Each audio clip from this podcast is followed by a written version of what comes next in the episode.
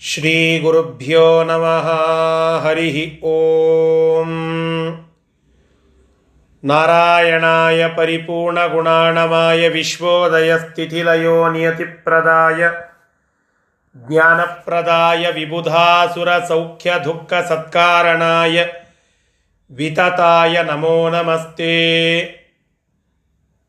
जयति हरिरचिन्त्यः सर्वदेवैकवन्द्यः परमगुरुरभीष्टावाप्तिदः सज्जनानां निखिलगुणगणाणो नित्यनिर्मुक्तदोषः सरसिजनयनोऽसौ श्रीपतिर्मानदूनः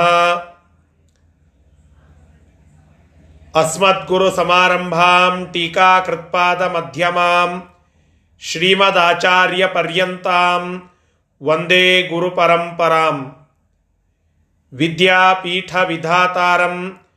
ವಿದ್ಯಾವಾರಿಧಿ ಚಂದಿರಂ ವಿದ್ಯಾರ್ಥಿ ವತ್ಸಲಂ ವಂದೇ ಮಹಾಮಹಿಮ ಸದ್ಗುರುಂ. ಶ್ರೀ ಗುರುಭ್ಯೋ ನಮಃ ಹರಿ ಓಂ. ಒಂಬತ್ತನೇ ಅಧ್ಯಾಯದ ಚಿಂತನದಲ್ಲಿ ಭಗವಂತ ಎಲ್ಲ ದೇವತೆಗಳಿಂದ ಪ್ರಾರ್ಥಿತನಾಗ್ತಾ ಇದ್ದಾನೆ.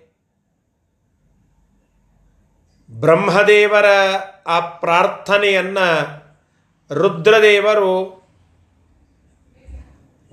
ಪ್ರೇಷಕರಾಗಿ ಬಂದು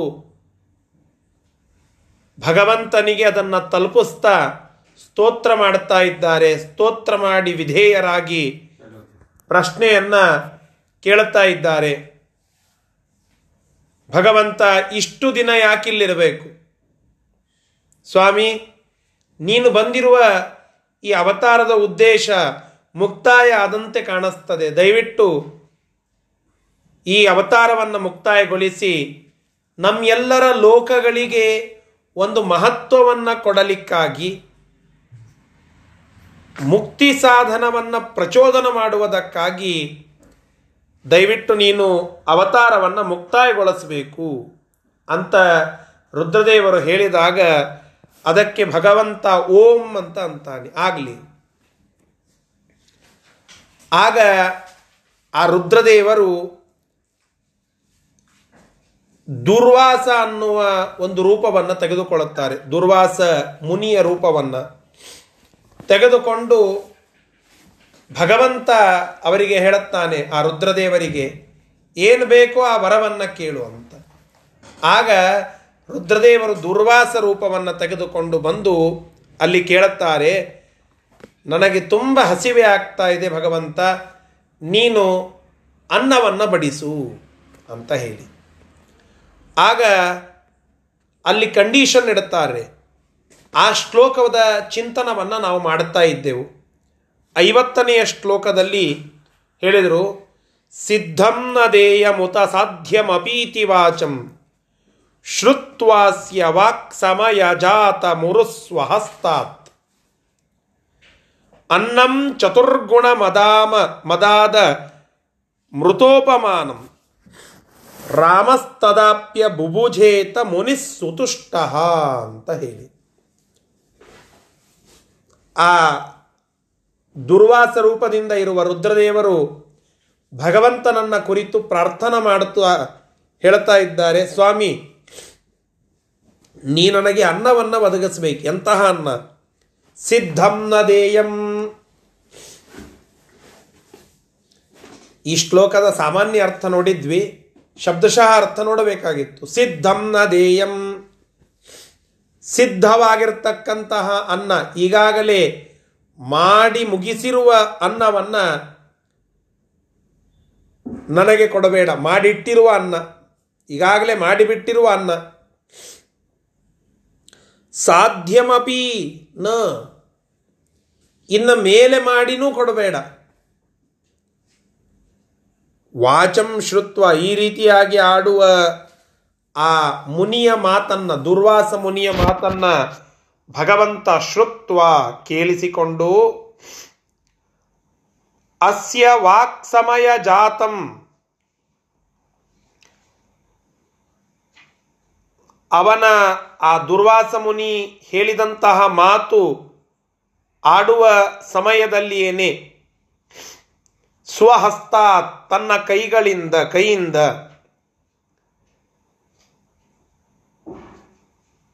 ಉರು ಅತ್ಯಂತ ಶ್ರೇಷ್ಠವಾದ ಆ ಸ್ವಹಸ್ತಾತ್ ಕೃತಂ ಅಂತ ಹಚ್ಕೊಳ್ಬೇಕು.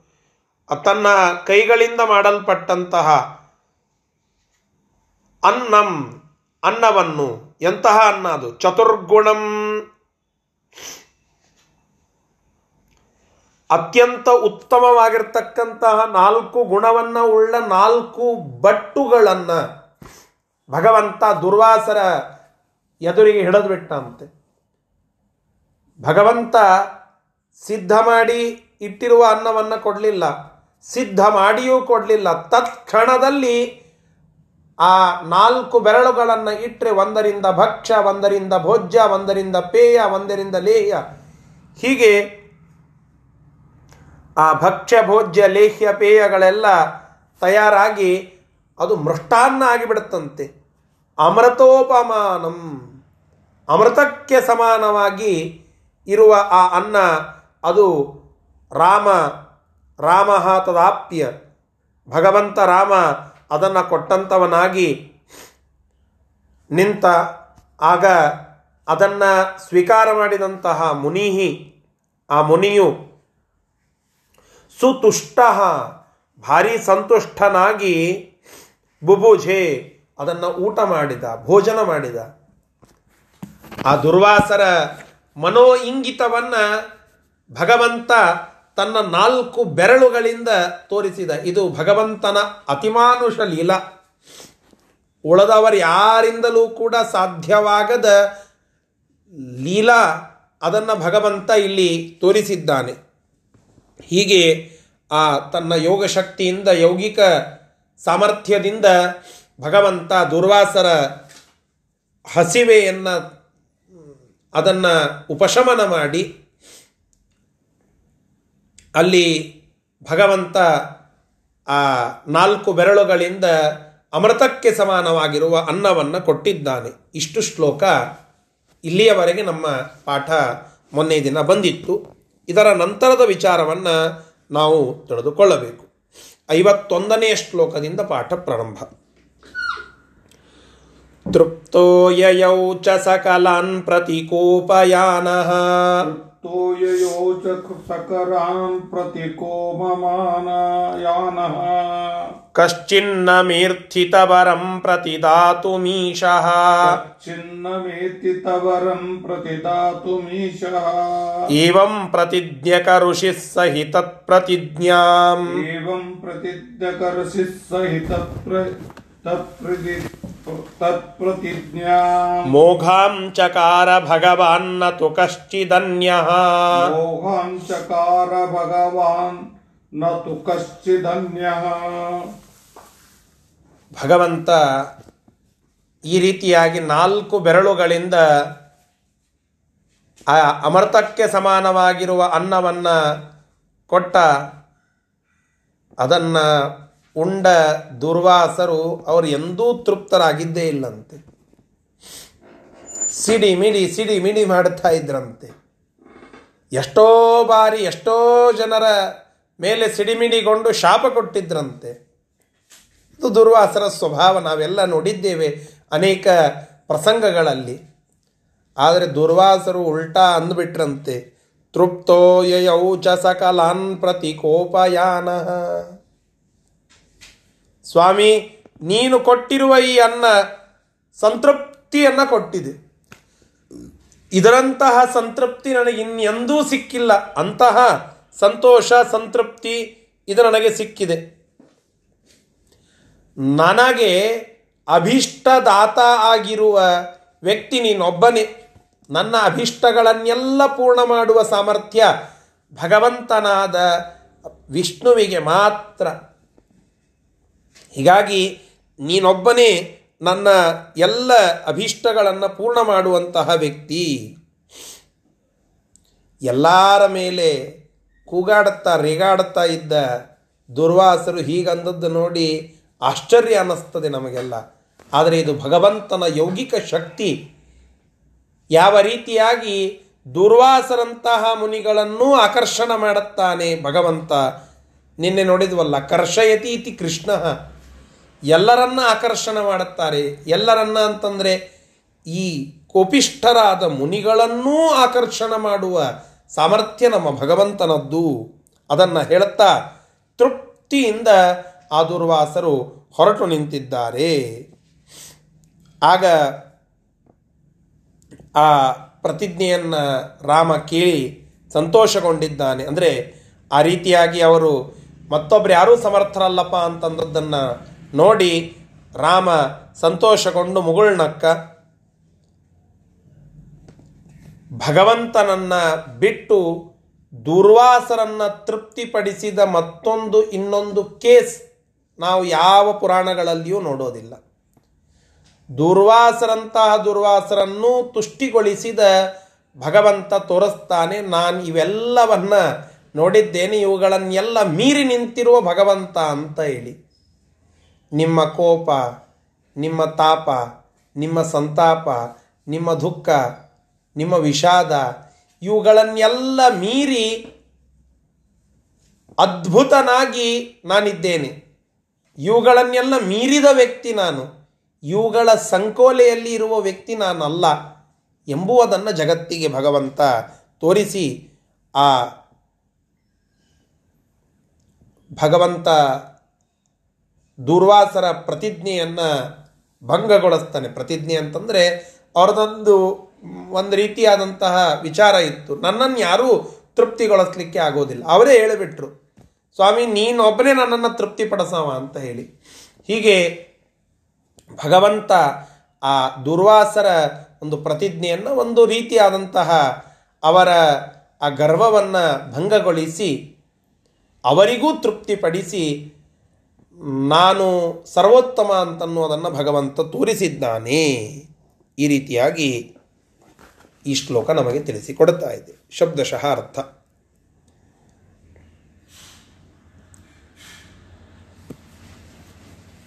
ತೃಪ್ತ ನಾನು ತೃಪ್ತನಾಗಿದ್ದೇನೆ. ಮೇ ನನ್ನ ನನಗೆ ಅರ್ಥಿತವರಂ. ನನ್ನ ಪ್ರಾರ್ಥನೆ ಇರುವಂತಹ ವರಗಳನ್ನು, ಅಂದರೆ ನನಗೆ ಬೇಕಾಗಿರುವ ನಾನು ಕೇಳಿದ ವರಗಳನ್ನು ಪ್ರತಿದಾತುಂ ಕೊಡುವಂತಹ ವಿಷಯಕವಾಗಿ ಕಶ್ಚಿತ್ನ ಈಶಃ ಯಾರೂ ಕೂಡ ಸಮರ್ಥರಲ್ಲ ಅಂತ ಏನು ಆ ಕೋಪಿಷ್ಠರಾದ ಮುನಿಗಳ ಒಂದು ಮಾತಿತ್ತು. ಅದನ್ನು ಏವಂ ಪ್ರತಿಜ್ಞಕ ಋಷಿ ಈ ರೀತಿಯಾಗಿ ಪ್ರತಿಜ್ಞೆಯನ್ನು ಮಾಡಿದಂತಹ ಆ ಋಷಿಗಳ ತತ್ ಪ್ರತಿಜ್ಞಾಂ ಆ ಪ್ರತಿಜ್ಞೆಯನ್ನು ಭಗವಾನ್, ಭಗವಂತ ಅಲ್ಲಿ ರಾಮ ಮೋಘಾಂಚಕಾರ ಅದನ್ನು ಸುಳ್ಳು ಮಾಡಿದ. ಅಂದರೆ ಆ ಪ್ರತಿಜ್ಞೆಯನ್ನು ಭಂಗಗೊಳಿಸಿಬಿಟ್ಟ. ಆ ಭಂಗಗೊಳಿಸೋದನ್ನು ಬಿಟ್ಟು ಭಗವಂತ ನ ಕಶ್ಚಿದನ್ಯ ಬೇರೆ ಏನನ್ನೂ ಕೂಡ ಮಾಡಿಲ್ಲ. ಭಗವಂತ ಅಲ್ಲಿ ಮಾಡಿದ್ದು ಅವರ ಈ ಪ್ರತಿಜ್ಞೆಯನ್ನು ಭಂಗಗೊಳಿಸಿದ್ದು. ನಮ್ಮ ಪ್ರತಿಜ್ಞೆ ಹೇಗಿರಬೇಕು ಅಂದರೆ ಭಗವಂತನಷ್ಟೇ ನಮ್ಮ ಎಲ್ಲ ಅಭಿಷ್ಟಗಳನ್ನು ಪೂರ್ಣ ಮಾಡಬಲ್ಲ ವ್ಯಕ್ತಿ. ಗಂಗಾಲಹರಿ ಅಂತ ನಾವೇನು ಕೇಳುತ್ತೇವೆ? ಆ ಗಂಗಾಲಹರಿಯನ್ನು ಬರದ ಕವಿ ಜಗನ್ನಾಥ ಪಂಡಿತ ಅಂತ ಹೇಳಿ. ಆ ವ್ಯಕ್ತಿಗೆ ಎಷ್ಟು ಸೊಕ್ಕು ಬಂತು ಅಂತಂದರೆ, ಮೊಘಲರ ಆಸ್ಥಾನದಲ್ಲಿ ಇದ್ದ, ಮೊಘಲರ ಮನೆಯ ಹೆಣ್ಣು ಮಗಳನ್ನೇ ಪ್ರೀತಿಸಿ ಮದುವೆಯಾಗಿದ್ದ ಲವಂಗಿ ಅಂತ ಅವಳ ಹೆಸರು.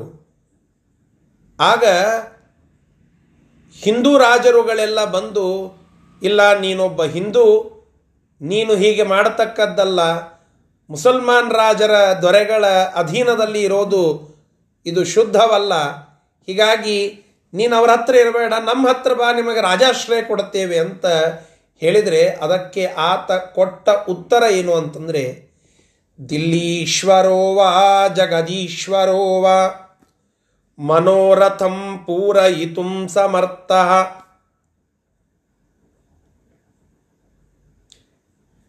ದಿಲ್ಲೀಶ್ವರೋವ, ಜಗದೀಶ್ವರೋವ, ನನ್ನ ಮನೋರಥಂ ಪೂರಯಿತು ಸಮರ್ಥ ನನ್ನ ಮನೋರಥಗಳನ್ನು, ಅಭೀಷ್ಟಗಳನ್ನು ಪೂರ್ಣ ಮಾಡುವ ಸಾಮರ್ಥ್ಯ ಅದು ದಿಲ್ಲೀಶ್ವರೋವ ಜಗದೀಶ್ವರೋವ.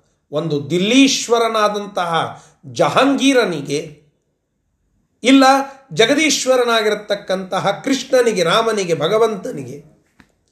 ಅವರಿಬ್ಬರನ್ನು ಬಿಟ್ಟರೆ ಮತ್ತೊಬ್ಬರು ಯಾರೂ ಕೂಡ ನನಗೆ ಅಭೀಷ್ಟಗಳನ್ನು ಪೂರ್ಣ ಮಾಡುವ ಸಾಮರ್ಥ್ಯ ಹೊಂದಿಲ್ಲ. ಅಲ್ರಿ ನಾವು ಕೊಡ್ತೇವಲ್ಲ. ನಾವು ಕೊಡೋದು ರಾಜಾಶ್ರಯ ಅಲ್ಲೇನು? ಶಾಖಾಯ ವಾಸ್ಯಾತ್, ಲವಣಾಯ ವಾಸ್ಯಾತ್. ನೀವು ಕೊಡುವ ಆ ಎಲ್ಲ ಪದಾರ್ಥಗಳೇನಿವೆಯಲ್ಲ ಅವು ನನ್ನ ಮನೆಯ ಕಾಯಿಪಲ್ಯ, ಉಪ್ಪು ಮೊದಲಾದಂತಹ ದಿನಸಿ ಇವುಗಳನ್ನು ತರಲಿಕ್ಕೆ ಅವು ಸಾಕಾಗೋದಿಲ್ಲ. ಮನಿ ನಡೆಸೋದಲ್ಲ. ಕಾಯಿಪಲ್ಯ, ಉಪ್ಪು ಮೊದಲಾದ ದಿನಸಿ ತರಲಿಕ್ಕೆ ಸಾಕಾಗೋದಿಲ್ಲ. ಇಷ್ಟು ಗರ್ವಿಷ್ಠನಾಗಿ ಉತ್ತರ ಕೊಡುತ್ತಾನೆ. ಇದೊಂದು ಅವನ ಪ್ರತಿಜ್ಞೆ. ಭಗವಂತ ರಾಮರೂಪದಿಂದ ಇದ್ದಾಗ ದುರ್ವಾಸರನ್ನ, ದುರ್ವಾಸರು ಹಾಗೆ ಅಂತ ಅಲ್ಲಿಗತ್ತಿಲ್ಲ ಆ ಒಂದು ಪ್ರತಿಜ್ಞೆ, ಅದು ತಪ್ಪು ಅಂತನ್ನೋದನ್ನು ಭಗವಂತ ತೋರಿಸ್ಲಿಕ್ಕೆ ಅವರನ್ನು ನಿಮಿತ್ತ ಮಾಡಿಕೊಂಡು ಹೇಳುತ್ತಾನೆ. ನಿಮ್ಮ ಪ್ರತಿಜ್ಞೆ, ನಿಮ್ಮ ಸಂಕಲ್ಪಗಳು ಹೆಂಗಿರಬೇಕು ಅಂದರೆ ಭಗವಂತನ ಸರ್ವೋತ್ತಮತ್ವಕ್ಕೆ ಪೂರಕವಾಗಿರಬೇಕು.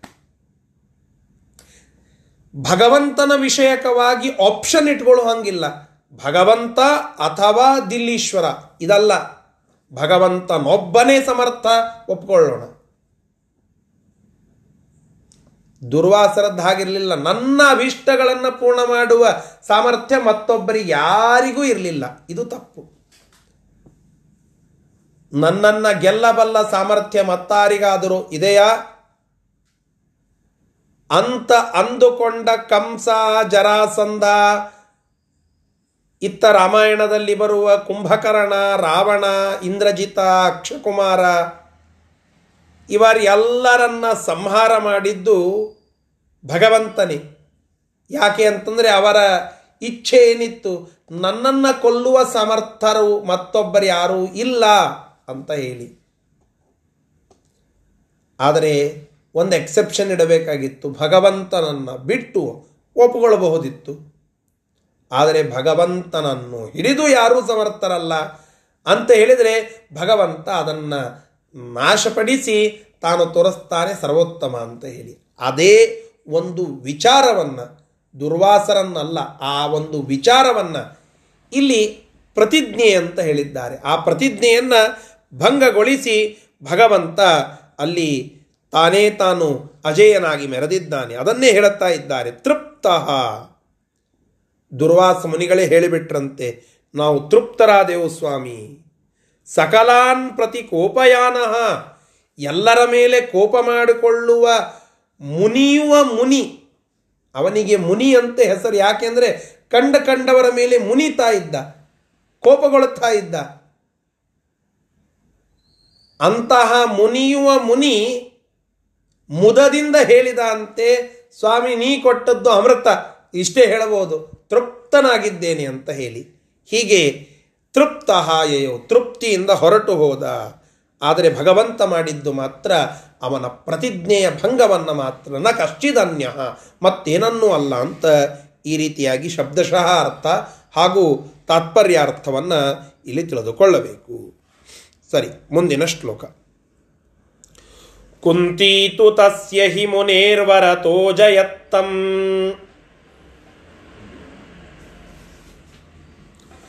ರಾಮಸ್ಸ ಕೃಷ್ಣ ತನುವಾ ಸ್ವಬಲಾಜ್ಜಿಗಾಯ. ರಾಮಸ್ಸ ಕೃಷ್ಣ ತನುವಾ ಸ್ವಬಲಾಜ್ಜಿಗಾಯ. ತಸ್ಮಿನ್ ಶಿವೆ ಪ್ರತಿಗತೆ ಮುನಿರೂಪಕೆ ಚ. ತಸ್ಮಿನ್ ಶಿವೆ ಪ್ರತಿಗತೆ ಮುನಿರೂಪಕೆ ಚ. ಯಾಹೀತಿ ಲಕ್ಷ್ಮಣಮುವಾಚ ರಮಾಪತಿ ಸಹ ಯಾಹೀತಿ ಲಕ್ಷ್ಮಣಮುವಾಚ ರಮಾಪತಿ ಸ್ವ ಅಲ್ಲಿ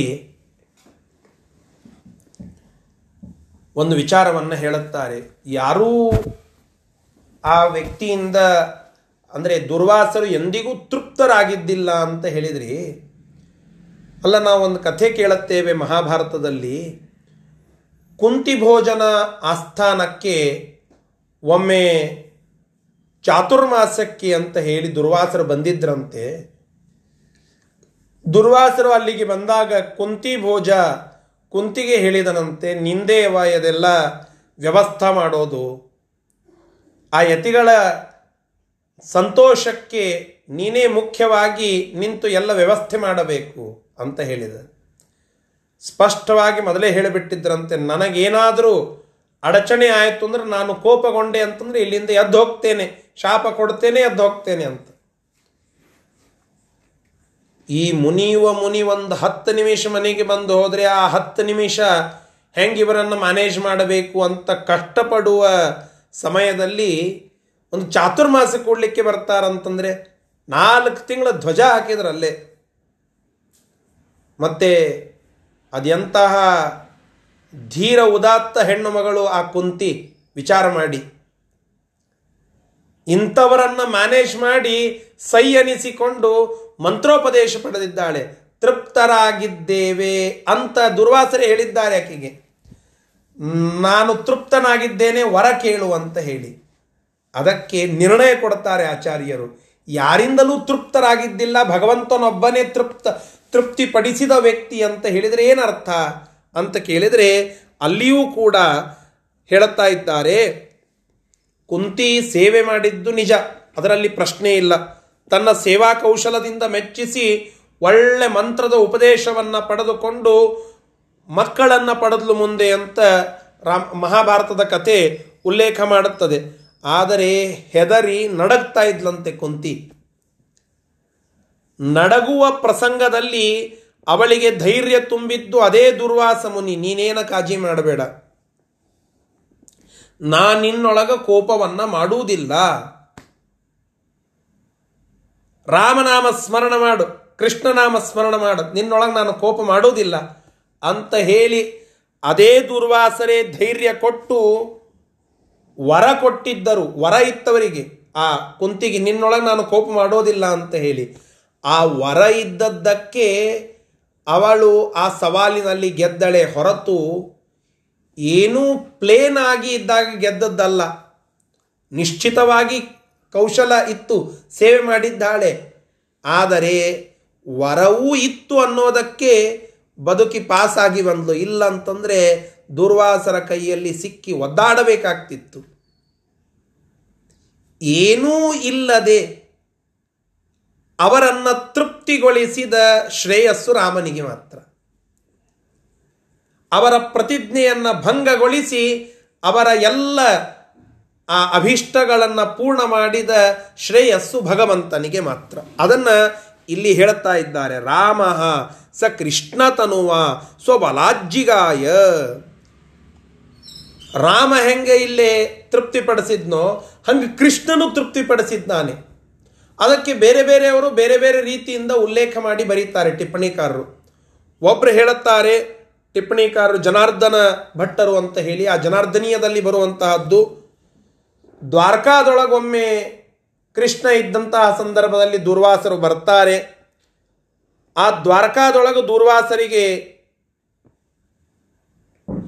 ಎಲ್ಲ ಸ್ಥಳ ಕೊಟ್ಟು, ಎಲ್ಲ ವ್ಯವಸ್ಥೆ ಮಾಡಿ, ಆ ದುರ್ವಾಸರು ಏನು ಅನ್ನವನ್ನು ಬಿಡ್ತಾರೋ, ಆ ಬಿಟ್ಟ ಅನ್ನವನ್ನೇ ಭಗವಂತ ಸ್ವೀಕಾರ ಮಾಡಿ, ಇಷ್ಟೆಲ್ಲ ಮಾಡಿ ಅನುಕೂಲ ಮಾಡಿಕೊಟ್ಟ ಹೀಗೆ ಅವರ ಅಭೀಷ್ಟಗಳನ್ನು ಪೂರ್ಣ ಮಾಡಿದ ಅವಾಗೂ ದುರ್ವಾಸರ ಹೇಳಿದ್ದಾರಂತೆ, ತೃಪ್ತನಾದೆ ಭಗವಂತ ಅಂತ ಹೇಳಿ.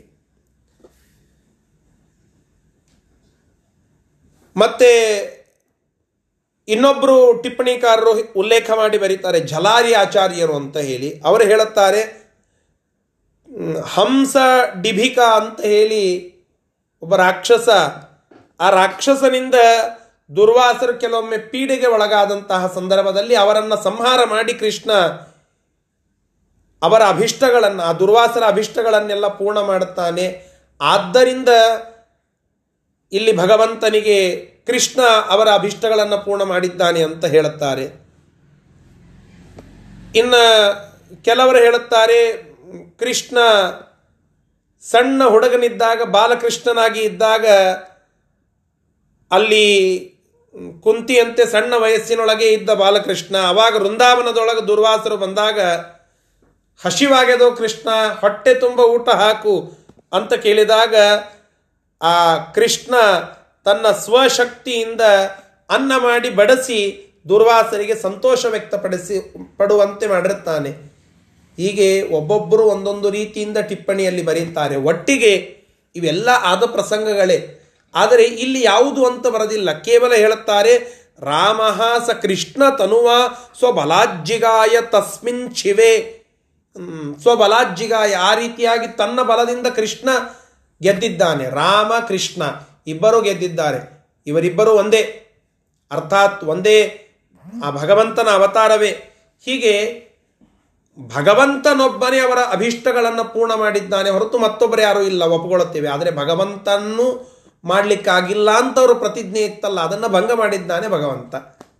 ಹೀಗೆ ಆ ರೀತಿಯಾಗಿ ಹೇಳಿದ್ದಾರೆ. ನಂತರದಲ್ಲಿ ಶಿವ ತನ್ನ ಮೂಲ ರೂಪ ಅದನ್ನು ಅಲ್ಲಿ ತೋರ್ಪಡಿಸಿ ಅಲ್ಲಿಂದ ಹೊರಟು ಹೋಗ್ತಾನೆ. ಹೋದ ನಂತರದಲ್ಲಿ ರಾಮ ಲಕ್ಷ್ಮಣನನ್ನು ಅಲ್ಲಿ ಹೊರಗಡೆ ಹೋಗಿ ನಿಲ್ಲು ಅಂತ ಹೇಳುತ್ತಾ ಇದ್ದಾನೆ.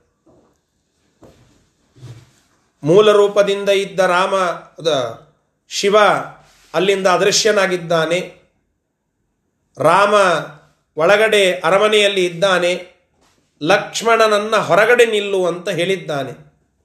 ಯಾಕೆ ಅಂತ ಕೇಳಿದರೆ ಮುಂದಿನ ಶ್ಲೋಕ ನಮಗೆ ಉತ್ತರವನ್ನು ಕೊಡ್ತಾ ಇದೆ. ಇಷ್ಟು ಈ ಶ್ಲೋಕದ ತಾತ್ಪರ್ಯಾಂಶ.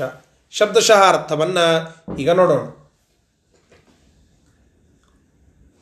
ಕುಂತಿ ಆ ಪಾಂಡವರ ತಾಯಿಯಾಗಿರ್ತಕ್ಕಂತಹ ಕುಂತಿ ಅವಳು ತಸ್ಯ ಆ ಮುನಿಯ ಮುನೇಹೇ ವರತಃ ಆ ದುರ್ವಾಸ ಮುನಿಗಳ ವರ ಪ್ರಭಾವದಿಂದಲೇ ತಮ್ ಅಜಯತ. ಆ ದುರ್ವಾಸರನ್ನ ಗೆದ್ದಳು. ಸ್ವಂತವಾಗಿ ಗೆದ್ದದ್ದಲ್ಲ. ಅವರೇ ವರ ಕೊಟ್ಟಿದ್ರು ನಾನಿನ ಮೇಲೆ ಕೋಪ ಮಾಡಿಕೊಳ್ಳೋದಿಲ್ಲ ಅಂತ ಹೇಳಿ, ಆ ವರ ಪ್ರಭಾವದಿಂದ ಗೆದ್ದಿದ್ದಾಳೆ. ರಾಮ, ರಾಮನು ಸ ಕೃಷ್ಣತನುವ ಕೃಷ್ಣನಾಗಿ ಅವತಾರ ಮಾಡಿದಾಗ, ಸ್ವಬಲಾಜ್ಜಿಗಾಯ, ತನ್ನ ಸ್ವಂತ ಬಲದಿಂದ ಅನೇಕ ಪ್ರಸಂಗಗಳಲ್ಲಿ ದುರ್ವಾಸರನ್ನು ಗೆದ್ದದ್ದುಂಟು. ತಸ್ಮಿನ್ ಶಿವೆ, ಅಂತಹ ಶಿವ, ಇಲ್ಲಿ ಮುನಿರೂಪಕೇಚ ಪ್ರತಿಗತೆ. ಆ ಮೂಲ ರೂಪವನ್ನು ಹೊಂದಿದಂತಹ ಶಿವ ಅಲ್ಲಿಂದ ಹೊರಟು ಹೋದ. ಮುನಿರೂಪದಲ್ಲಿ ಇರುವ ಶಿವನು, ಅಂದರೆ ದುರ್ವಾಸನು ಅಲ್ಲಿಂದ ಹೋದ. ಮೂಲ ರೂಪದಲ್ಲಿಯೂ ಇಲ್ಲ, ಮುನಿರೂಪದಿಂದಲೂ ಇಲ್ಲ, ಅದೃಶ್ಯನಾಗಿದ್ದಾನೆ.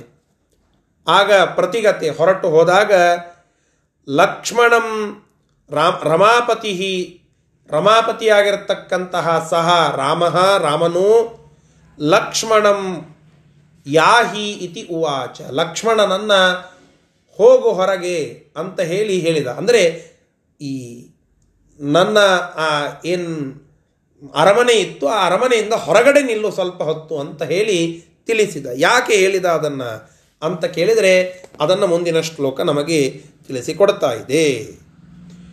ಏಕಾಂತೆ. ಏಕಾಂತೇತು ಯವ ಮುಂದಿನ ಏಕಾಂತೆ ತು ಯದಾ ರಾಮ. ಏಕಾಂತೆ ತು ಯವಾ ರಾಮ. ಯದಾ ರಾಮ. ಯದಾ ರಾಮ. ಚಕ್ರೇ ರುದ್ರೇಣ ಸಂವಿದಂ ಚಕ್ರೇ ರುದ್ರೇಣ ಸಂವಿದಂ ದ್ವಾರಪಾಲಂ ಸಕೃತಂ ವಾ. ದ್ವಾರಪಾಲಂ ಸಕೃತಂ ವಾ. ತದಾ ಲಕ್ಷ್ಮಣಮೇವ ಚ. ತದಾ ಲಕ್ಷ್ಮಣಮೇವ ಚ. ಯದ್ಯತ್ರ ಪ್ರವಿಶೇತ್ ಕಶ್ಚಿತ್ ಯದ್ಯತ್ರ ಪ್ರವಿಶೇತ್ ಕಶ್ಚಿತ್ ಹನ್ಮಿತ್ವೇತಿ ವಚೋ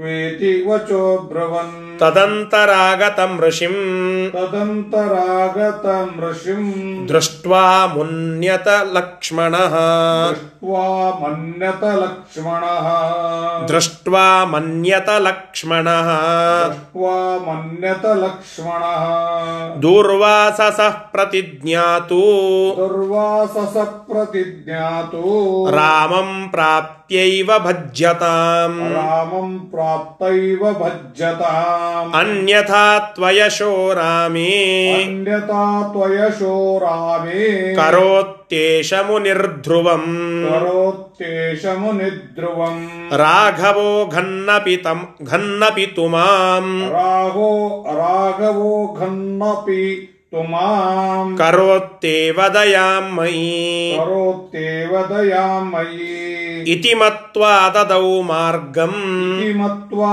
ददौ मार्गम् ಸತು ದೂರ್ವಾಸಸೇ ತದಾ स तु दुर्वाससे तदा ಭಗವಂತ ಎಂತಹ ದೊಡ್ಡ ವಿಚಾರವನ್ನು ಮಾಡುತ್ತಾನೆ ಫ್ಯೂಚರಿಸ್ಟಿಕ್ ಆಗಿ ವಿಚಾರ ಮಾಡುತ್ತಾನೆ ನೋಡಿ ಏಕಾಂತದಲ್ಲಿ ಲಕ್ಷ್ಮಣನನ್ನು ಹೊರಗಡೆ ಕಳಿಸಿ ಏಕಾಂತದಲ್ಲಿ ರುದ್ರದೇವರ ಜೊತೆಗೆ ಇದನ್ನೆಲ್ಲ ಮಾತನಾಡಿದ ಮೇಲೆ ಲಕ್ಷ್ಮಣನನ್ನು ಕರೆದು ಹೇಳುತ್ತಾನಂತೆ, ನಾನು ಸ್ವಲ್ಪ ವಿಶ್ರಾಂತಿ ತೆಗೆದುಕೊಳ್ಳುತ್ತೇನೆ, ಒಳಗಡೆ ಏನೋ ಒಂದು ವಿಚಾರ ಮಾಡುತ್ತಾ ಇರ್ತೇನೆ ನೀನು ದ್ವಾರಪಾಲನ ಮಾಡಬೇಕು. ಯಾರು ಬಂದರೂ ಅವರನ್ನು ಬಿಡಬಾರದು. ಯಾರಾದರೂ ಬಂದರೆ ಯಾರು ಬರ್ತಾರೋ ಅವರನ್ನು ಮತ್ತು ನಿನ್ನನ್ನು ಇಬ್ಬರನ್ನು ಕೊಂದು ಬಿಡುತ್ತೇನೆ. ಸಿಟ್ಟಿಗೆ ಬಂದವನಂತೆ ಹೇಳಿ ಕಪಟ ನಾಟಕ ತೋರಿಸಿದ ಭಗವಂತ. ಅವನ ಅವತಾರದ ಸಮಾಪ್ತಿಯ ಸಂದರ್ಭ ಅದನ್ನು ಅದಕ್ಕೆ ಪೂರಕವಾಗಿ ವಿಚಾರ ಮಾಡುತ್ತಾ ಹೇಳುತ್ತಾ ಇದ್ದಾನೆ ಭಗವಂತ ಲಕ್ಷ್ಮಣನಿಗೆ, ನೀನು ಹೊರಗಡೆ ನಿಂದಿರಬೇಕು, ಯಾರನ್ನೂ ಒಳಗಡೆ ಬರಬಾರದು. ಬಿಟ್ಟರೆ ನಿನ್ನ ಕೊಲ್ತೇನೆ. ಹನ್ಮಿ ಲಕ್ಷ್ಮಣಮೇವಚ. ಲಕ್ಷ್ಮಣಂ ಹನ್ಮಿ. ಲಕ್ಷ್ಮಣನನ್ನೇ ಕೊಂದು ಬಿಡುತ್ತೇನೆ ಅಂತ ಹೇಳಿದ ರಾಮ. ಎಂದೂ ಹಾಗೆ ಹೇಳಿದ್ದಿಲ್ಲ, ಆದರೆ ಹೇಳಿದ. ಯಾಕೆಂದರೆ ಸಮಾಪ್ತಿಗೆ ಒಂದು ಸ್ಟೇಜ್ ಒದಗಿಸಿಕೊಳ್ಳಬೇಕಾಗಿದೆ. ಅದಕ್ಕೊಂದು ಪ್ರಸಂಗವನ್ನು ತಯಾರು ಮಾಡಿಕೊಳ್ಳಬೇಕಾಗಿದೆ. ಅದಕ್ಕೆಲ್ಲ ಒಂದು ವೇದಿಕೆ ಸಜ್ಜಾಗಬೇಕಾಗಿದೆ. ಆ ನಿಮಿತ್ತವಾಗಿ ಹೀಗೆ ಹೇಳ್ತಾ ಇದ್ದಾನೆ ರಾಮ. ಹಾಗೆ ಹೇಳಿದ, ಆಗ ದೂರ್ವಾಸ ಮುನಿ ಆ ಭಗವಂತನನ್ನು ನೋಡಬೇಕು, ರಾಮನನ್ನು ನೋಡಬೇಕು ಅಂತ ಅರಮನೆಗೆ ಬರುತ್ತಾನೆ. ಇದೆಲ್ಲ ಕುಕ್ಕಡಪ್ಪ ಆಗಿರುವ ಒಂದು ವಿಚಾರ. ಅಂದರೆ, ಭಗವಂತನೇ ತಯಾರು ಮಾಡಿದ, ಭಗವಂತನೇ ಸ್ಕ್ರೀನ್ ಪ್ಲೇ ಬರೆದಿರುವ ಒಂದು ಕತೆ. ಹೀಗೆ ಆಗಬೇಕು, ಹೀಗೆ ಮಾಡಬೇಕು. ಯಾಕೆ ಅಂದರೆ ಭಗವಂತನಿಗೆ ಎಲ್ಲ ದೇವತೆಗಳ ಪ್ರಾರ್ಥನೆ ಬಂದಿತ್ತು. ನಿನ್ನ ಅವತಾರವನ್ನು ದಯವಿಟ್ಟು ಸಮಾಪ್ತಿ ಮಾಡಬೇಕು ಭಗವಂತ ಅಂತ ಹೇಳಿ. ಅದಕ್ಕೊಂದು ವೇದಿಕೆ ಸಜ್ಜಾಗಬೇಕಾಗಿದೆ. ಆದ್ದರಿಂದ ಹೀಗೆ ಭಗವಂತ ದುರ್ವಾಸರಿಗೆ ಹೇಳಿ ಕಳಿಸ್ತಾನೆ, ರುದ್ರದೇವರಿಗೆ ಹೇಳಿ ಕಳಿಸ್ತಾನೆ, ನೀವು ದುರ್ವಾಸ ರೂಪದಿಂದ ಬನ್ನಿ. ಹೀಗೆ ನಾನು ಒಂದು ಇಕ್ಕಟ್ಟಿಗೆ ಲಕ್ಷ್ಮಣನನ್ನು ಸಿಲುಕಿಸ್ತೇನೆ. ಲಕ್ಷ್ಮಣನ ಅವತಾರ ಮುಕ್ತಾಯಗೊಳ್ಳಲಿ. ನಂತರ ನನ್ನ ಅವತಾರ ಸಮಾಪ್ತಿ ಆಗ್ತದೆ ಅಂತ ಹೀಗೆ ಒಂದು ಚೆನ್ನಾಗಿ ವೇದಿಕೆಯನ್ನು ಸಜ್ಜು ಮಾಡಿಕೊಂಡ. ಲಕ್ಷ್ಮಣನ ಚಿಂತನ ನೋಡಿ. ಒಬ್ಬ ಭಕ್ತ ಹೆಂಗಿರಬೇಕು? ಒಬ್ಬ ಶಿಷ್ಯ ಹೆಂಗಿರಬೇಕು? ಒಬ್ಬ ಸೇವಕ ಹೆಂಗಿರಬೇಕು? ಅದನ್ನು ತೋರಿಸಿಕೊಟ್ಟಿದ್ದಾನೆ. ಲಕ್ಷ್ಮಣ ಶೇಷದೇವರ ಅವತಾರ. ಶೇಷದೇವರು ಒಂದು ತಪ್ಪು ಮಾಡಿದ್ರು ಹಿಂದಕ್ಕೆ. ನಾವು ವೆಂಕಟೇಶ್ ಮಹಾತ್ಮೆಯಲ್ಲಿ ಕೇಳುತ್ತೇವಲ್ಲ, ಅವರನ್ನು ಅವಾಗಲೂ ದ್ವಾರಪಾಲನ ಮಾಡುವಂತ ಹೇಳಿ ಭಗವಂತ ನೇಮನ ಮಾಡಿರುತ್ತಾನೆ, ನೇಮಿಸಿರುತ್ತಾನೆ. ಆಗ ಯಾರನ್ನ ಬಿಡಬೇಕು, ಯಾರನ್ನ ಬಿಡಬಾರ್ದು ಅನ್ನೋದು ಗೊತ್ತಾಗಲಾರ್ದೆ ವಾಯುದೇವರಿಗೇನೆ ನಿಲ್ಲು, ನಿನ್ನನ್ನು ಬಿಡೋದಿಲ್ಲ ಅಂತ ಹೇಳಿಬಿಟ್ಟಿರ್ತಾರೆ. ಆ ತಪ್ಪು ಇಲ್ಲಿ ಮಾಡೋದಿಲ್ಲ. ಸೂಕ್ಷ್ಮವಾಗಿ ಲಕ್ಷ್ಮಣ ವಿಚಾರ ಮಾಡಿ ದುರ್ವಾಸರನ್ನು ಒಳಗಡೆ ಬಿಡುತ್ತಾನೆ. ಅಲ್ರಿ, ವಾಯುದೇವರಿಗೆ ಬಿಟ್ಟಿಲ್ಲ, ಅದು ತಪ್ಪು ಒಪ್ಪಿಕೊಂಡ ದುರ್ವಾಸರನ್ನು ಬಿಡಬಾರ್ದಾಗಿತ್ತು. ಯಾಕೆ? ಭಗವಂತನ ನಿಯಮ ಇತ್ತಲ್ಲ. ಒಳಗಡೆ ಹೋದರೆ ಕೊಂದು ಬಿಡುತ್ತೇನೆ ಅಂತ. ಭಗವಂತನ ಮಾತನ್ನು ಉಲ್ಲಂಘನ ಮಾಡುವ ದರ್ದು ಏನಿತ್ತು ಲಕ್ಷ್ಮಣನಿಗೆ ಅಂತ ಪ್ರಶ್ನೆ ಬರಬಹುದು. ಅದಕ್ಕೆ ಆಚಾರ್ಯರ ನಿರ್ಣಯ ಬರ್ತದೆ, ದೂರ್ವಾಸ ಸ ಪ್ರತಿಜ್ಞಾತು ರಾಮಂ ಪ್ರಾಪ್ತ್ಯೈವ ಭಜ್ಯತಾಂ, ಅನ್ಯಥಾ ತು ಅಯಶಃ ರಾಮೇ ಕರೋತ್ತಿ, ಏಷಃ ಮುನಿ ಧ್ರುವಂ. ಈ ಮುನಿ ಇದ್ದಾನಲ್ಲ ಇವ ಭಾರಿ ಕೋಪಿಷ್ಠ, ದುರ್ವಾಸ. ಇವರು, ದುರ್ವಾಸರು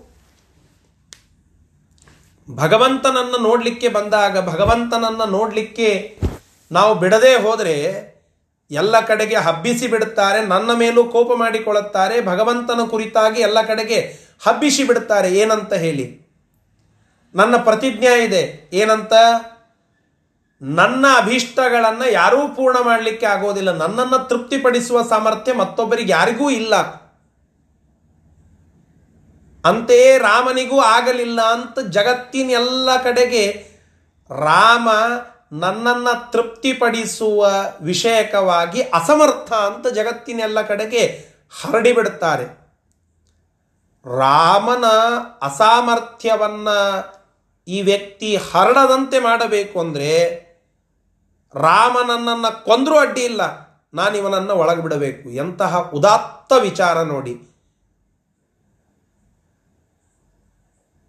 ಭಗವಂತನ ದೇವರ ಸರ್ವೋತ್ತಮತ್ವವನ್ನು ಸ್ಥಾಪನ ಮಾಡುವುದರಲ್ಲಿ ಈ ಯಾವ ರೀತಿಯಾದ ಭಿಡೆ ಎಂತಹ ಪ್ರಸಂಗಕ್ಕೂ ನಾವು ಹೋಗಲಿಕ್ಕೆ ತಯಾರಿರಬೇಕು. ಪಿಜಾವರ ಸ್ವಾಮಿಗಳು ಹೇಳುತ್ತಾ ಇದ್ರು, ಒಂದು ದೇಶ ಮತ್ತೊಂದು ಧರ್ಮ, ಇವೆರಡನ್ನ ಕಾಪಾಡುವ ವಿಚಾರಕವಾಗಿ ನಾವು ಯಾವ ಹಂತದವರೆಗೆ ಹೋಗಲಿಕ್ಕೂ ತಯಾರಾಗಿರಬೇಕಂತೆ, ಅವನೇ ಯೋಧ ಅಂತ ಅನಿಸ್ಕೊಳ್ಳುತ್ತಾನೆ ನಮ್ಮ ದೇಶವನ್ನ ಕಾಯುವ ವಿಚಾರಕವಾಗಿ ನಾವು ಹೋಗೋದಾದರೆ ಅಲ್ಲಿ ಯಾವ ಹಂತದವರೆಗೆ ಹೋಗುವ ಪ್ರಸಂಗ ಬಂದರೂ ಹೋಗಬೇಕು. ಯಾಕೆ? ಮುಖ್ಯ ಉದ್ದೇಶ ದೇಶದ ರಕ್ಷಣ. ಅಂತೆಯೇ ಧರ್ಮ. ಧರ್ಮದ ವಿಚಾರಕವಾಗಿ ಬಂದಾಗ ಧರ್ಮವನ್ನು ರಕ್ಷಣೆ ಮಾಡಲಿಕ್ಕೆ ಯಾವ ಪ್ರಸಂಗ ಬಂದರೂ ಹೆದರದೆ ಜಗ್ಗದೆ, ಕುಗ್ಗದೆ ನಾವು ಮುಂದೆ ಹೋಗಬೇಕು. ಇದು ಪೇಜಾವರ ಸ್ವಾಮಿಗಳು ಮೇಲಿಂದ ಮೇಲೆ ಹಿರಿಯ ಶ್ರೀಪಾದರು ಹೇಳ್ತಾ ಇದ್ದ ಮಾತು. ಹಾಗೆ ಇಲ್ಲಿ ಆ ರೀತಿಯಾಗಿ ಒಬ್ಬ ಯೋಧ ತಾನು ತೋರಿಸಿಕೊಂಡ ತನ್ನ ರಾಜ, ತನ್ನ ಸ್ವಾಮಿ, ಅವನಿಗೆ ಏನು ತೊಂದರೆ ಆಗಬಾರದು. ಅವನ ಅಸಾಮರ್ಥ್ಯ ಅಂತ ತೋರಿಸ್ಕೊಳ್ಳಿಕ್ಕೆ ಇದು ಅವಕಾಶ ಆಗಬಾರದು. ಅದಕ್ಕೆ ನಾನು ಇವನನ್ನು ಬಿಡುತ್ತೆ. ನನ್ನನ್ನು ಕೊಲ್ತಾನಲ್ಲ, ಕೊಲ್ಲಿ. ನನ್ನನ್ನು ಕೊಂದರೂ ಭಗವಂತನಿಗೆ ನನ್ನ ಮೇಲೆ ದಯ ಇದ್ದೇ ಇರುತ್ತದೆ ನಾಯಿ ನಾನು ಗುರುರಾಯರ ಮನೆಯ ದಾಸರು ಹೇಳುತ್ತಾರಲ್ಲ, ನಾನು ನಾಯಿಯಂತೆ ಗುರುಗಳ ಮನೆಯನ್ನ ಕಾಯಬೇಕು, ರಾಜನ ಮನೆಯನ್ನ ನಾನೊಬ್ಬ ನಾಯಿಯಾಗಿ ಕಾಯಬೇಕು, ನನ್ನ ಸ್ವಾಮಿಯ ಮನೆಯನ್ನ ನಾನೊಬ್ಬ ನಾಯಿಯಾಗಿ ಕಾಯಬೇಕು. ನಾಯಿ ಅನ್ನುವುದರಲ್ಲಿ ತುಚ್ಛತೆ ಇಲ್ಲ ಅಲ್ಲಿ, ತೌಚ್ಛ ಭಾವನೆ ಇಲ್ಲ. ಅಲ್ಲಿ ಇದ್ದದ್ದು ನಾಯಿಯ ಪ್ರಾಮಾಣಿಕತ, ನಾಯಿಯ ಸ್ವಾಮಿನಿಷ್ಠ. ಆ ಸ್ವಾಮಿನಿಷ್ಠೆಯನ್ನು ಹೆಂಗೆ ತೋರಿಸ್ಬೇಕು ಅನ್ನೋದಕ್ಕೊಂದು ಉದಾಹರಣ ಲಕ್ಷ್ಮಣನ ಪಾತ್ರ. ಅಲ್ಲಿ ಹೇಳುತ್ತಾನೆ, ಅದನ್ನು ಆಚಾರ್ಯರ ತಿಳಿಸ್ತಾರೆ ಅನ್ಯಥಾತು ಅಯಶಃ ರಾಮೇ, ಕರೋತಿ ಏಷಃ ಮುನಿ ಧ್ರುವಂ. ನಿಶ್ಚಿತವಾಗಿ ಈ ಮುನಿಯನ್ನು ನಾನು ಒಳಗೆ ಬಿಡಲಿಲ್ಲ ಅಂತಂದರೆ ಈ ಮುನಿ ಹೇಳ್ಕೋ ತಿರುಗಾಡ್ತಾನೆ ರಾಮ, ಅಸಮರ್ಥನನ್ನ ತೃಪ್ತಿಯನ್ನು ಪಡಿಸ್ಲಿಕ್ಕೆ ನನ್ನನ್ನು ಅಂತ ಹೇಳಿ. ಇದಾಗಬಾರದು. ಅದಕ್ಕೆ ನನ್ನನ್ನು ಕೊಂದರೂ ಅಡ್ಡಿ ಇಲ್ಲ. ಕರೋತ್ಯೇವ ದಯಾಮಯಿ. ನನ್ನ ಮೇಲೆ ಭಗವಂತ ದಯ ಮಾಡೇ ಮಾಡುತ್ತಾನೆ. ಆದ್ದರಿಂದ ಇವನನ್ನು ಬಿಡೋದೇ ಉಚಿತ ಅಂತ ಹೇಳಿ ಮಾರ್ಗವನ್ನು ಬಿಡುತ್ತಾನಂತೆ ಆ ಲಕ್ಷ್ಮಣ. ಹಿಂದೆ ತಾನು ಮಾಡಿದ ತಪ್ಪನ್ನ ಶೇಷದೇವರು ಇಲ್ಲಿ ಮಾಡದೆ ಭಗವಂತನ ಸರ್ವೋತ್ತಮತ್ವಕ್ಕೆ ಪ್ರತಿಪಾದಕ ರೂಪವಾಗಿ ಇರುವ ಈ ಒಂದು ಕಾರ್ಯವನ್ನು ಮಾಡಿ ಭಗವಂತ ಸರ್ವೋತ್ತಮ ಅಂತನ್ನುವುದನ್ನು ತಿಳಿಸ್ಲಿಕ್ಕಾಗಿ ದುರ್ವಾಸರನ್ನು ಒಳಗಡೆ ಬಿಡುತ್ತಾನೆ.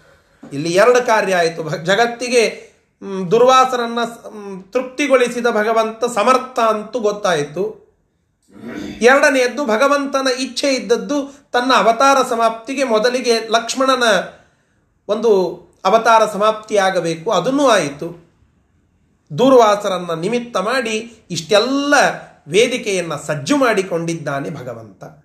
ಇಷ್ಟು ಈ ಶ್ಲೋಕಗಳ ಒಂದು ಸಂದೇಶ. ಇದರ ಶಬ್ದಶಃ ಅರ್ಥವನ್ನು ಈಗ ನೋಡೋಣ.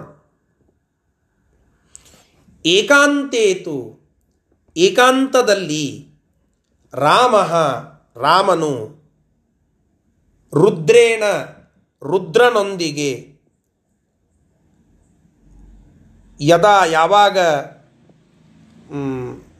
ಸಂವಿಧಂ ಚಕ್ರೆ ತನ್ನ ವಿಚಾರಗಳನ್ನೆಲ್ಲ, ಸಂವಿತ್ ಅಂದರೆ ಜ್ಞಾನ ಅಂತ ಅರ್ಥ, ಇಲ್ಲಿ ವಿಚಾರ ಅಂತ ತೆಗೆದುಕೊಳ್ಳಬಹುದು. ಸಂವಿಧಂ ಚಕ್ರೆ, ವಿಚಾರವನ್ನು ಮಾಡಿ ಮುಗಿಸಿದ, ಆಗ ಲಕ್ಷ್ಮಣಮೇವ, ಲಕ್ಷ್ಮಣನನ್ನೇ ದ್ವಾರಪಾಲಂ, ದ್ವಾರಪಾಲನ ಮಾಡುವುದಕ್ಕಾಗಿ ತದಾ ಕೃತವಾನ್ ಆ ಸಮಯಕ್ಕೆ ನಿಯಮಿಸಿದ. ಯದಿ ಯತ್ರ, ಒಂದು ಕಂಡೀಷನ್ ಹಾಕಿದ ರಾಮ, ಯದಿ, ಒಂದು ವೇಳೆ ಯತ್ರ, ಎಲ್ಲಿ ಕಶ್ಚಿತ್ ಯಾರೋ ಒಬ್ಬರು ಪ್ರವಿಷೇತ ಇಲ್ಲಿ ಬಂದರೆ ತು ಇತಿ ಹನ್ಮಿ, ಅವರನ್ನು ನಿನ್ನನ್ನು ಕೂಡೆ ಕೊಲ್ಲುತ್ತೇನೆ, ಇತಿ ವಚಃ ಭ್ರುವನ್ ಈ ರೀತಿಯಾಗಿ ಆ ಮಾತನ್ನು ಹೇಳಿ ಭಗವಂತ ತದಂತರಾಗತಂ ಅನ್, ಭಗವಂತ ಈ ರೀತಿಯಾಗಿ ಹೇಳಿ ದ್ವಾರಪಾಲನ ಮಾಡೋದಕ್ಕೆ ಲಕ್ಷ್ಮಣನನ್ನು ನಿಯೋಜನ ಮಾಡುತ್ತಾನೆ.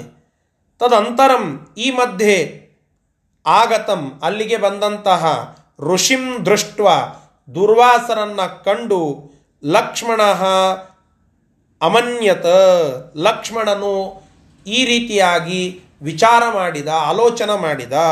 ಏನಂತ? ದುರ್ವಾಸ ಸಹ ಈ ದುರ್ವಾಸ ಮುನಿಯ ಪ್ರತಿಜ್ಞಾಂತು ಪ್ರತಿಜ್ಞೆ ಯಾದರೂ ಇದೆ. ಅದು ರಾಮಂ, ರಾಮನನ್ನ ಪ್ರಾಪ್ಯೈವ ಆ ಭಗವಂತನನ್ನು ಭೇಟಿಯಾದ ಮೇಲೇನೆ ಭಜ್ಯತಾಂ, ಅದು ಸುಟ್ಟು ಹೋಗಲಿ. ಅದು ಭಗ್ನವಾಗಿ ಹೋಗಲಿ. ಅನ್ಯಥಾ, ಇವನಿಗೆ ನಾನು ಒಳಗಡೆ ಬಿಡದೆ ಹೋಗಿ, ಇವನು ರಾಮನನ್ನ ಭೇಟಿಯಾಗದೆ ಹೋಗಿ ಇವನ ಪ್ರತಿಜ್ಞೆ ಭಂಗವಾಗದೆ ಹೋದರೆ, ಅನ್ಯಥಾ ಹಾಗಾಗದೆ ಹೋದರೆ, ತು ಅಯಶಃ, ತ್ವಯಶಃ ಅಂತಾಗಿದೆ. ತು ಅಯಶಃ ಹಾಗೆ ಆಗದೆ ಹೋದರೆ ರಾಮೇ, ರಾಮನಲ್ಲಿಯೇನೇ ರಾಮೇತು ರಾಮನಲ್ಲಿಯೇನೇ ಅಯಶಃ, ಅಸಮರ್ಥ ಅಸಮರ್ಥ ರಾಮ, ಅಪಕೀರ್ತಿ ರಾಮನಿಗೆ ಕೊಡುತ್ತಾ, ಕರೋತಿ ಆ ರೀತಿಯಾಗಿ ಅಪಕೀರ್ತಿ ಉಂಟು ಮಾಡುವಂತೆ ಮಾಡುತ್ತಾನೆ ಈ ಮುನಿಹಿ. ಈ ಮುನಿಯು ಆ ರೀತಿ ಮಾಡುತ್ತಾನೆ. ಏಷಃ ಮುನಿಹಿ. ಧ್ರುವಂ, ಇದು ನಿಶ್ಚಿತ. ಆದ್ದರಿಂದ ರಾಘವ ಘನ್ನಪಿ. ಆ ರಾಮ, ಮಾಂ ಘನ್ನಪಿ. ಘನ್ನ ಅಂತಂದರೆ ಕೊಂದರೂ ಕೂಡ. ಮಾಂ ಘನ್ನಪಿ. ನನ್ನನ್ನು ಕೊಂದರೂ ಕೂಡ. ಮೈ ದಯಾಂ ಕರೋತಿ. ಎಂತಹ ಮಾತು ನೋಡಿ. ಒಬ್ಬ ತಮ್ಮನಾಗಿ, ಒಬ್ಬ ಸ್ವಾಮಿ ಸೇವಕನಾಗಿ ಎಷ್ಟು ನಿಷ್ಠೆಯನ್ನು ಉಳ್ಳವನಾಗಿದ್ದಾನೆ ಆ ಲಕ್ಷ್ಮಣ. ನನ್ನನ್ನು ಕೊಂದರೂ ಅಡ್ಡಿ ಇಲ್ಲ ಭಗವಂತ. ನನ್ನ ಮೇಲೆ ನಿಶ್ಚಿತವಾಗಿ ದಯೆಯನ್ನು ತೋರಿಯೇ ತೋರುತ್ತಾನೆ. ನನ್ನನ್ನು ಎಂದೂ ಕೂಡ ಬಿಡೋದಿಲ್ಲ ಭಗವಂತ. ರಕ್ಷತಿ ತೇಕ ವಿಶ್ವಾಸ. ಸಮಾಶ್ರಯೇತ್ ಗುರುಂ ಭಕ್ತ್ಯ ಮಹಾವಿಶ್ವಾಸ ಪೂರ್ವಕಂ ನಿಕ್ಷಿಪೇತ್ ಸರ್ವಭಾರಾಂಶ್ಚ. ಗುರೋಹೋ ಶ್ರೀಪಾದ ಪಂಕಜೆ, ಗುರುಗಳ ಪಾದ ಕಮಲಗಳಲ್ಲಿ ನನ್ನ ಎಲ್ಲ ಭಾರವನ್ನು ಹಾಕ್ತೇನೆ. ಅಂಥವರನ್ನು ನಾನು ಆಶ್ರಯಿಸಿದರೆ ನಿಶ್ಚಿತವಾಗಿ ಭಗವಂತ ಗುರುಗಳಲ್ಲಿ ನಿಂತು ನನ್ನನ್ನು ಕಾಪಾಡಿಯೇ ಕಾಪಾಡುತ್ತಾನೆ ಎಂಬುವ ವಿಶ್ವಾಸ. ನನ್ನ ಸ್ವಾಮಿ ನನ್ನನ್ನು ಎಂದೂ ಬಿಡೋದಿಲ್ಲ ಎಂಬುವ ಭರವಸೆ. ವಿಶ್ವಾಸ. ಈ ವಿಶ್ವಾಸ ನಮಗೆ ಕಲಿಸಿಕೊಡುತ್ತಾ ಇದ್ದಾನೆ ಲಕ್ಷ್ಮಣ. ರಾಘವ ಘನ್ನಪಿ, ರಾಘವ, ನನ್ನನ್ನು ಕೊಂದರೂ ಕೂಡ ದಯಾಮಯಿ ಕರೋತಿ, ನನ್ನ ಮೇಲೆ ದಯೆ ಮಾಡ, ಮಾಡಿಯೇ ಮಾಡುತ್ತಾನೆ, ಅದನ್ನು ಬಿಡೋದಿಲ್ಲ. ಇತಿ ಮಹತ್ವ ಈ ರೀತಿಯಾಗಿ ತಿಳಿದು ದುರ್ವಾಸಸೆ, ಆ ದುರ್ವಾಸ ಮುನಿಗಳಿಗೆ ತದಾ ಆಗ ಸಹ ಆ ಲಕ್ಷ್ಮಣನು ಮಾರ್ಗಂ ದದವು ದಾರಿಯನ್ನು ಬಿಟ್ಟ. ಆಗ ನಂತರದಲ್ಲಿ ಏನಾಯಿತು? ಅದು ಮುಂದಿನ ಶ್ಲೋಕದಲ್ಲಿ ಬರುತ್ತದೆ. ನಾಳೆಯ ದಿನ ಮತ್ತೆ ಮುಂದುವರಿಸೋಣ. ಶ್ರೀಕೃಷ್ಣಾರ್ಪಣ ವಸ್ತು ಹರಯೇ ನಮಃ.